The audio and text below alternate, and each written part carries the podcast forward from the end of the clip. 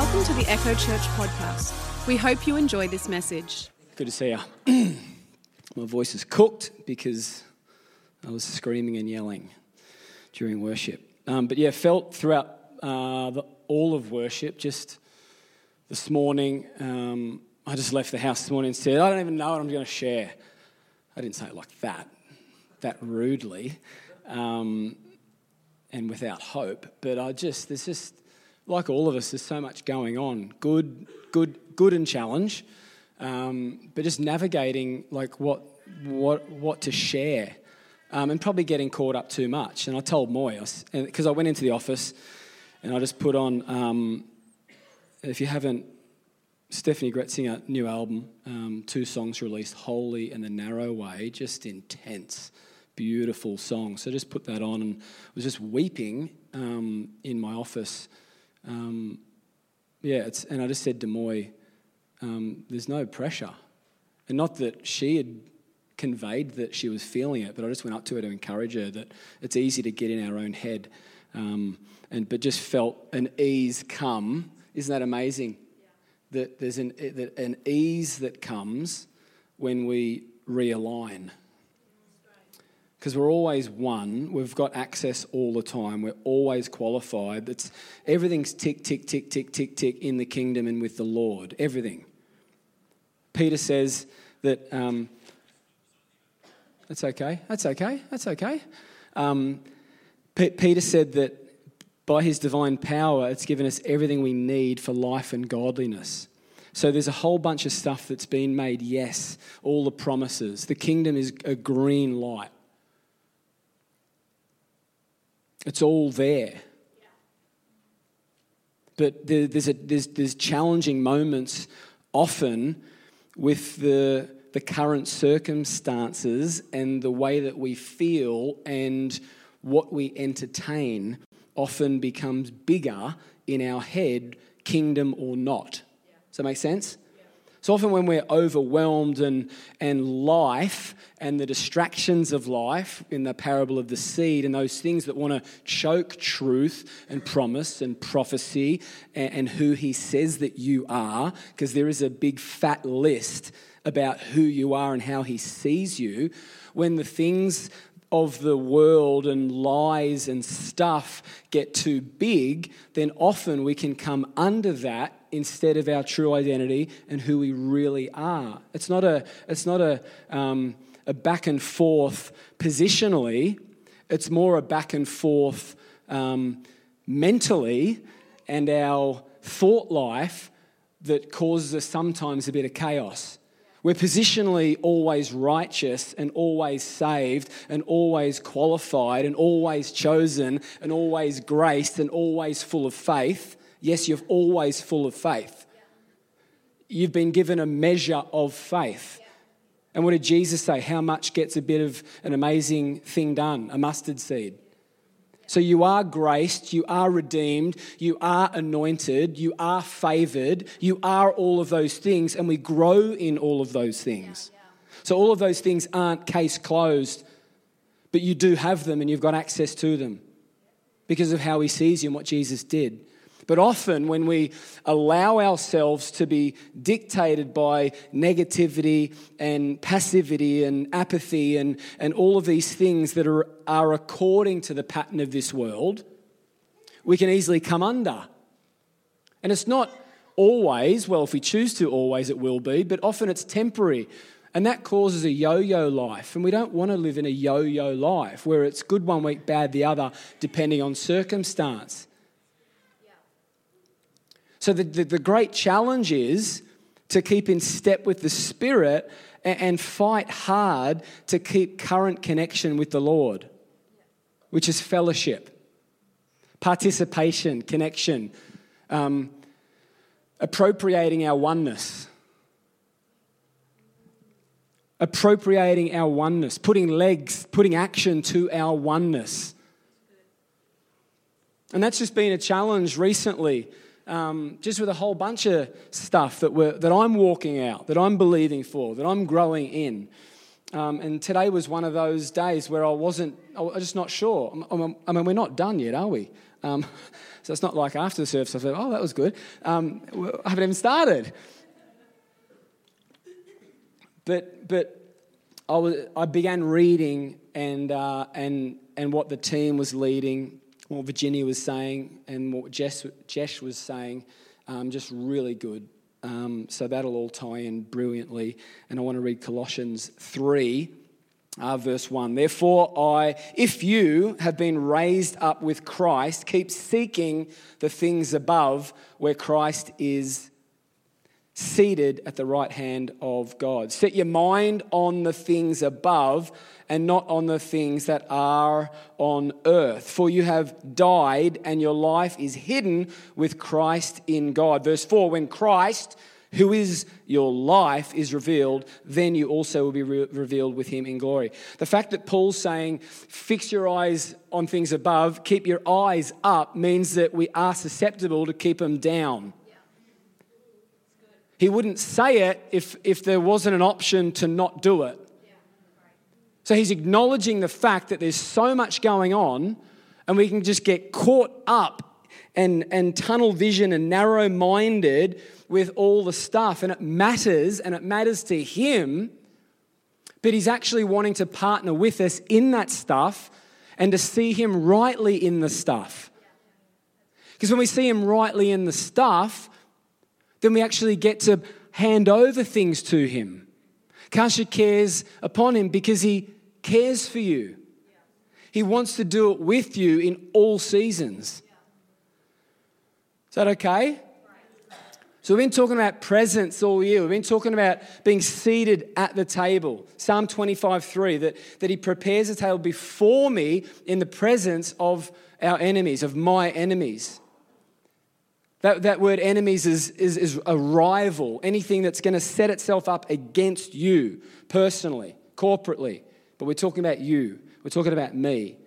He prepares a table in the presence of our enemies. So we've been talking about presence. We've been talking about presence. I just want to read a scripture. A snapshot of this one during worship. I felt this. Exodus 25 8. So the Lord's setting up some things to meet with his people. And it, we spoke about at the start of the year around presence and the face of God and the presence of God and God wanting to dwell with us. It's always been his heart. So he wanted to build a tabernacle, a tent of meeting where he could meet with his people. And he says this Have them construct a sanctuary for me so that I may dwell with them. Have them build this so that I can dwell with them. It's always been his heart to dwell with you. You've always been on his mind. And then we see the manifestation of that fully with Jesus coming. And the Word became flesh and made his home among them. Emmanuel, God with us. The presence of God, the face of God.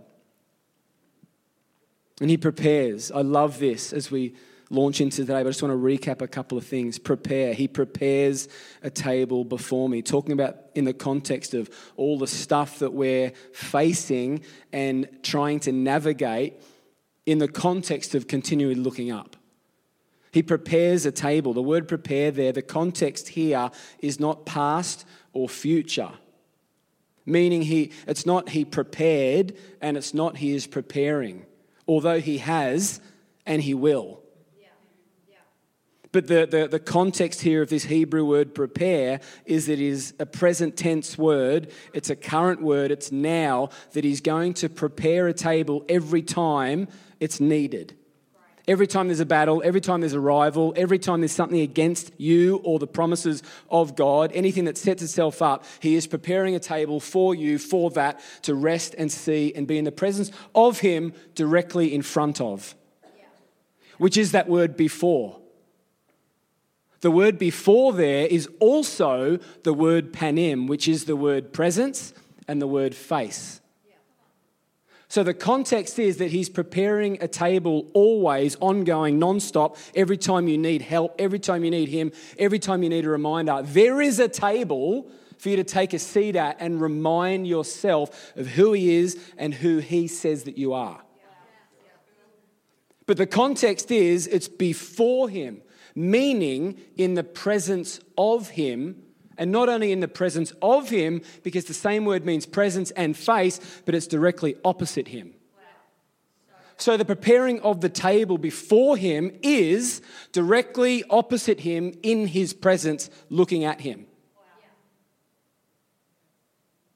And we fast forward to Ephesians 2, because that's Old Testament scripture, but then we go into the New Testament, and Paul says that we're now seated with Christ in heavenly places. So it's a non stop, ongoing table and seat that's always available, and it's our current position. And the big problem is we just forget that. It's not like the seat gets pulled out and the table gets pulled out every time there's a hard time. It's we just, we just simply forget to sit. Uh, uh, we just forget to pull a seat up at the table when we're going through it. Which is like Paul's a freak. Hey, he's like a freak. I've, I've, my voice is cooked. But he's like, we exalt in tribulations. Oh, good on you, pal. Good on you, buddy. We exalt in tribulations, Romans 5. Why? Because it does something in me that the good times can't. It tests our character, it proves our character, which results in hope. And this hope does not disappoint. In James, says, Consider it pure joy when you face trials of many kinds. Smile. Not just certain trials, not just a trial, not just physical trial, emotional trial, mental trial, circumstantial trial, um, something's happening in you or at you or around you or towards someone you love. Not just, not just one of those things, like many trials. Consider it pure joy when you face trials of many kinds. Why? Because it tests our faith, it, it causes endurance so that we can be complete and lacking nothing. Perfect, complete, and lacking nothing. He, he's not a liar. He's not a liar. So that's truth. And we know that it's the you shall know the truth and the truth shall set you free. That's not magic though. There's a process because the context of that John 8 there, 30 to 32, is that it would be an ongoing reality in your life, and that consistency of becoming who He says that you are sets you free. Does that make sense? It's the working out our salvation with fear and trembling. Not a end game deal, not a losing salvation deal. It's a process of working out what's really happened to me and believing it. And the more we are consistent and are keeping in step and remember that we're seated with Him in heavenly places, the more we're being set free. I don't know about you, but you've got faith in areas that are amazing and then others that you're not. So it's not all finished and we've just got breakthrough in every area. It is a process. So it's a keeping in step and remembering our seat at the table. I don't know if any of that made sense, but hey, um, not, not, not questioning myself, but um, can't wait to hear it. Um, it's God's heart that He's, that God's heart has always been to dwell with His people, to know and to be known. To know and to be known, both ways. He wants to know you and he wants to be known. And we think that way is a bit easier than this way. I want to know, but I want to be known. Oh, actually, I don't. Because knowing Him's good, but actually being known by Him, which we know big picture He does, you know, Psalm 139, like all the, all, all the details, the intricacies of how he sees us and how he's fashioned us and, and his ongoing thoughts concerning us outnumber the grains of sand. But there, there's something about being known by God. So he wants to be, he, he wants us, he wants to know, but he wants to be known. But his heart for us is that we would know, but we would also be known by him. And then there's an invitation also to, to see, but also to be seen. To, be, to know and to be known, to see and to be seen. And there's, there's levels and layers to seeing. Deformity aside and, and, and, and eye issues aside, there's levels and layers to seeing. There's levels and layers to seeing. You can buy a concert ticket and it says restricted view. Why would you want that? I bought an Ed Sheeran ticket and it didn't say restricted view, and the sound booth was in front of me. I only paid 200 for a ticket. I was very disappointed because everything, I, I, I was going to say everything needs to be perfect. Um, yeah, that was disappointing. I had a bit of a restricted view at Ed Sheeran. Phenomenal concert. But there's levels and layers to seeing. There's levels and layers to seeing. You can see a picture, but being there is different. You can know about God, but knowing Him is different. Seeing Him work in others is different to seeing Him work in you. And He's inviting us to see Him rightly. The word rightly is to mean uh, correctly, to see Him correctly. You remember those old school hidden pictures? Still never seen a boat in the middle of that. Remember those pictures that they're all fuzzy and you look at it and you, you see like 17 people dancing on a boat? like, mate, I just see some squiggles. But there, there's, there's seeing, but then there's seeing. And, and, and I see this is what he's doing in among us that he's all about the long game and the journey to the long game. The long game's not a concrete fixed thing that we're, we've got a specific thing that needs to happen. We get, we get confused and caught up in, in it's got to look like this. I would say the long game is just a, consistently living out the normal Christian life. And if we're all living out the normal Christian life, then the world's getting turned upside down for Jesus. Yeah? And then the journey is beautiful of becoming. Where was I? Long game. Long game, yeah, no, before that. Concrete, Concrete before that. Yep. No. Thanks a lot, guys. you know, you know you've got to help me. I went on, I went on two tangents too long. And it was a brilliant point. I was talking about the painting. That would have helped me, but we're past that. All right. So 1 John 1 1 to 4. Love you. Come on. To know and to be known, to see and to be seen. There's levels and layers to seeing. There's levels and layers to seeing. 1 John 1 1 to 4. This is John. That which was from the beginning, we have heard which we have seen with our eyes, which we have looked at and our hands have touched. This we proclaim concerning the word of life. Talking about Jesus. The life appeared and we have seen it.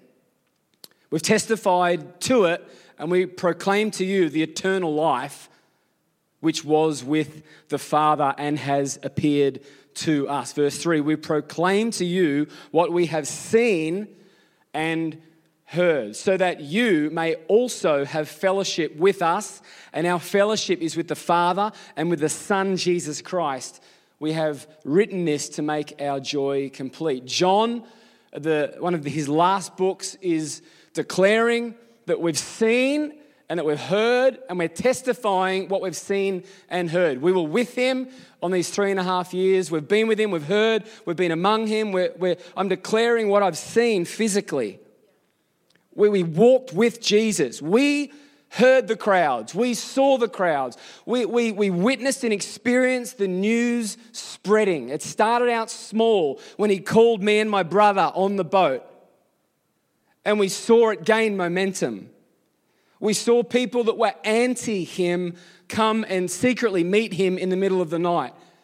We witnessed centurions that were against him confess, It like in Matthew 27 54, the centurion guarding the cross said, Surely this was the Son of God. We witnessed all of these things. We saw the earthquake split.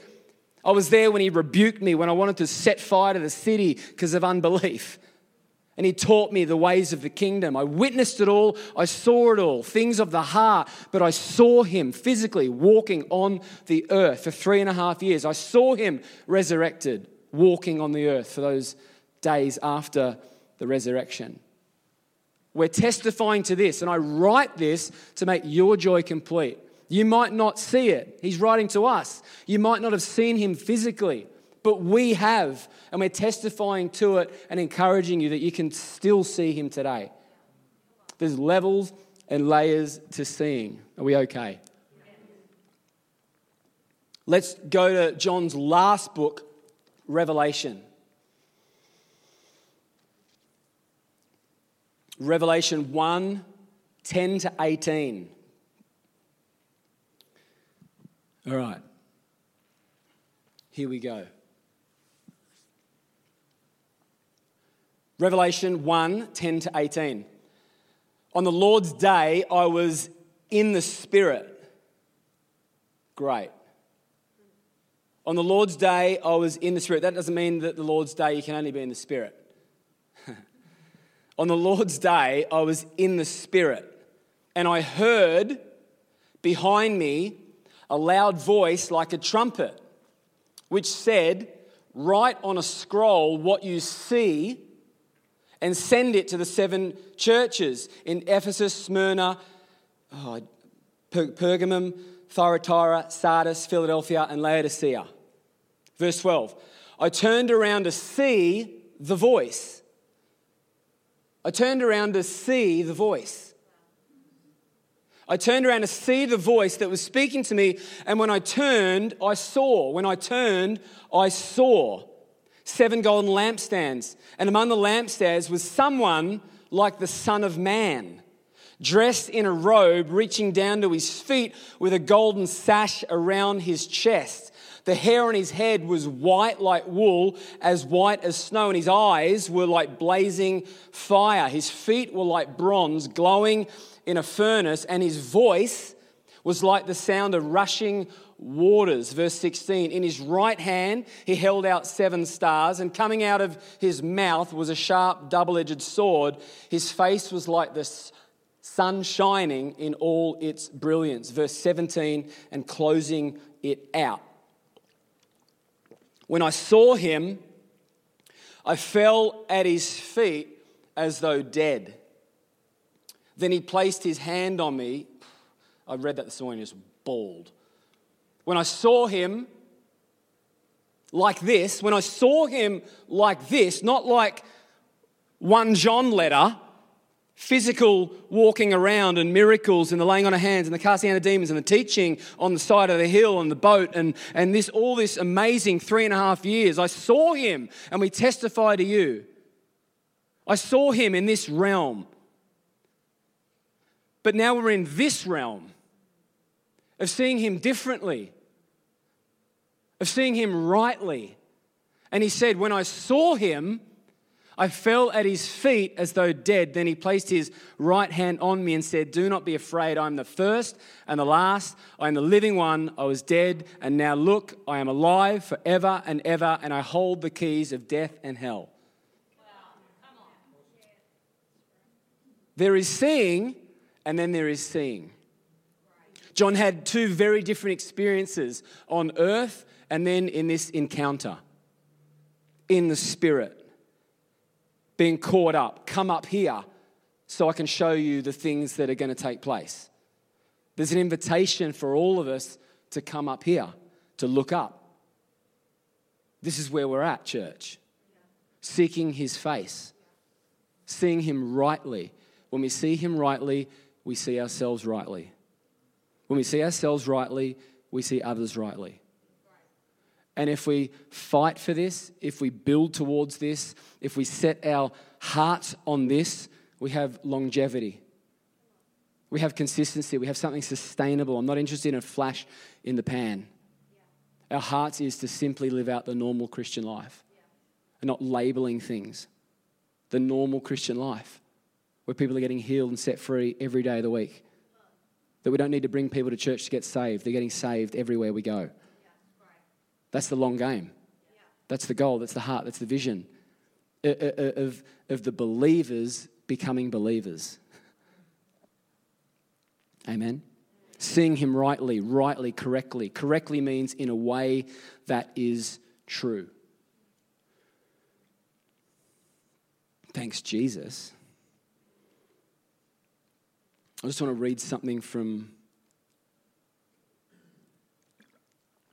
Yeah, to know and to be known, to see and to be seen. There's levels and layers to seeing. And there's an invitation for us to not just see how we've always seen, but an upgrade into seeing Him. Seeing Him in different ways, seeing Him rightly. John had a significant upgrade in seeing. That wasn't wrong, but he grew so much. He couldn't have seen the first part on day one. Does that make sense? So we're growing and we're becoming who he already says that we are. Okay, so Pentecost has come and Peter's, he's saying, This is that, guys. I know it's chaos. There's people looking like they're drunk. They are drunk, but not as you suppose. they are drunk, but just not as you suppose. They're drunk in the spirit. Like, there's just absolute mayhem happening, and people were concerned. People were freaking out and coming, and news spread, and it was just insane. But Peter got up and pastored it and explained a few things, a little bit of history about the Lord. And this is part of him preaching and teaching and pastoring this moment. And I've just taken a little snapshot about David, if that's okay. Acts 2 25 to 28. This is what this is what Peter's saying. For David says of him, so they're talking about the Lord. This is Jesus. Like, like this is what's happening right now. Acts 2 25 to 28. For David says of him, I saw the Lord continually before me. Because this is this, I mean, Peter didn't have to, he could have plucked out any, any, any psalm that David wrote, but he chose this one. For David says of him, of Jesus, I saw the Lord, this is David, I saw the Lord continually before me. Presence. Because he is at my right hand, so that I will not be shaken. Therefore, my heart was glad and my tongue was overjoyed. Moreover, my flesh also will live in hope, for you will not abandon my soul to Hades Hades, nor will you allow your Holy One to undergo decay. You have made known to me the ways of life. You will make me full of, you will make me full of gladness with your presence. And I was, I was just processing all of this about this morning. yeah, this is all happening this morning. and, and I'm like, okay, to, to know and to be known, to see rightly, to see correctly, a way that's true and, and John's encounter, I, I hadn't really noticed that before this morning. And I'm like, okay, he saw him physically for three years, and yes, there was spiritual elements of that, but then there was an upgrade in seeing him rightly in an encounter that was different to what he'd experienced those three and a half years. And then, and then I read this, and I'm like, okay, so Peter's quoting David about David seeing God continually. Like, and we know that, like Psalm 27. Like, one thing I ask, one thing I seek, that I just, I just want to linger. I want to stay. I want to, I want to be in your temple forever, but I want to gaze upon your beauty. And that word gaze is to lock in and not change the subject. And we see that David is, is so unique in the whole Bible. I mean, I don't know if anyone made as catastrophic mistakes as David. Like, slept with his best mate's wife and then murdered him to cover it up. I mean, That's, that's, that's wild stuff. That's wild stuff. Yet, he was called and quoted, which was rep, not replicated, cho- uh, chosen and placed in the New Testament in Acts. David was a man after my own heart. And I'm not going to restore the tabernacle of Moses, which I ordained. And there's lists and verses of that. I'm going to restore the one that there's no lists about and no ordination. I'm going to restore David's tabernacle because he perceived my heart, because he saw me continually. And I'm just wondering with someone who can make the most, one of the most catastrophic poor choices that a human can make, I'm wondering if it was the seeing rightly that allowed him to continue on responding because he actually not only saw the Lord rightly, he saw that God saw him rightly. And that's the game changer. God sees you rightly. God sees us rightly. God sees you correctly. God saw David correctly, not according to the junk, but according to who he was. Knew his heart, repentance, forgiveness, um, connection, fellowship, all of that. Yes, yes, yes, all of that. But the game changer is that it's not just us seeing God rightly, but it's seeing God rightly in the context, knowing that He sees me rightly. And He treats me according to what has been accomplished on the cross and what's been made available. It's significant.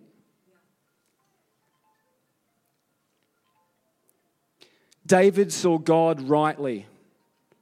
But it wasn't just that David saw God and who he is and what he's like. David saw how God saw him.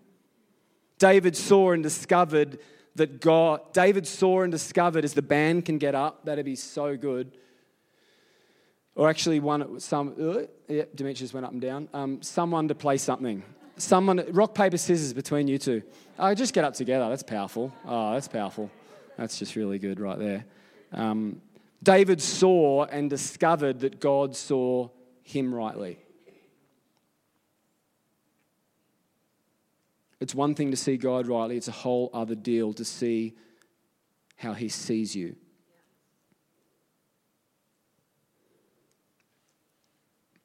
This is the this is the challenge. Is we've got a whole bunch of truth a whole bunch of promises. From God's perspective, He sees you rightly according to the cross. He sees you as forgiven, He sees you as redeemed. He sees you as favored. He sees you as anointed. He sees you as holy. He sees you as blameless. He sees you as righteous. He sees you as justified. And, and we can keep going for another hour. That's how he sees you. Let's stand to our feet and, and, and just keep that gaze on Him in the context of where you're at with seeing Him and seeing yourself.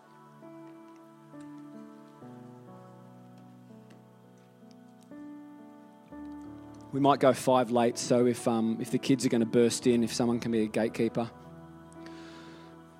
Thanks, Jesus. Thanks, Jesus.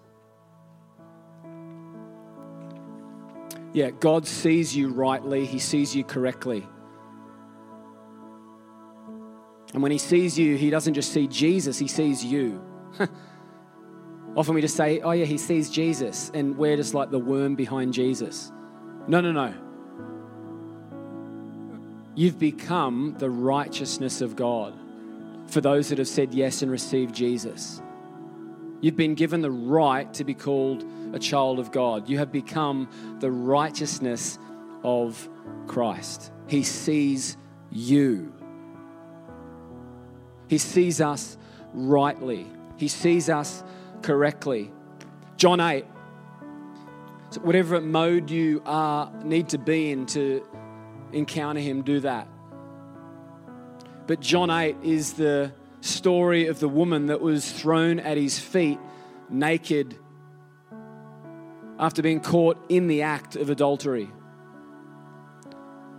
The religious leaders knew the law back to front and they quoted the law to Jesus, who was stirring the pot and breaking the mold of what the kingdom would look like. And they said, You know that according to the law of Moses, if this is going down, she needs to be stoned. But here's the problem Jesus saw her rightly. Jesus saw her correctly.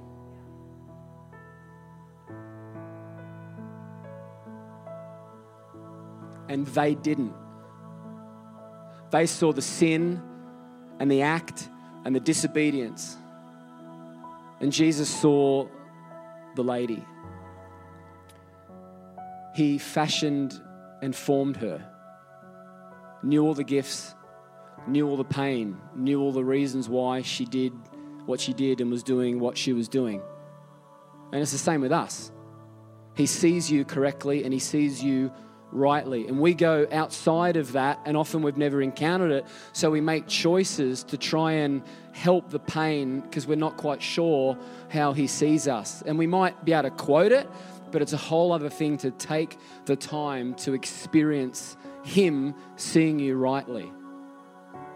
Taking the time to read the scriptures, which are truth and life and spirit, and allowing those scriptures to lead us into an encounter with the one who wrote those truths and promises and scriptures. So he took his time in that moment and he knelt down and he, he, he, he wrote in the dirt. And he stood up and he said, Anyone that is without sin, go ahead and throw the first stone. And the Bible says that one by one they left. And he said, Where are your accusers? Who's condemning you? And he goes, They've all gone. His powerful statement, he says, And neither do I condemn you. Now go and leave your life of sin. So, Jesus, thanks for your presence. Thanks for grace. There's people in here that are questioning the way that, have questioned the way that God sees them. He sees you rightly. Regardless of what you've thought or done or said, over a consistent period of time, He still is for you and with you and loves you and has made provisions and ways for you to know Him and to see Him. And it's not just to end there, but it's so that you can be fully known by Him and for you to experience Him seeing you rightly. Yeah. So, God, thanks for freedom. Yeah, thanks for the, the freedom that comes when we experience and encounter the way that you see me. And I declare that again for all of us. There's another, another level and layer to seeing God, which is seeing the way that He sees us. Yeah. In Jesus' name.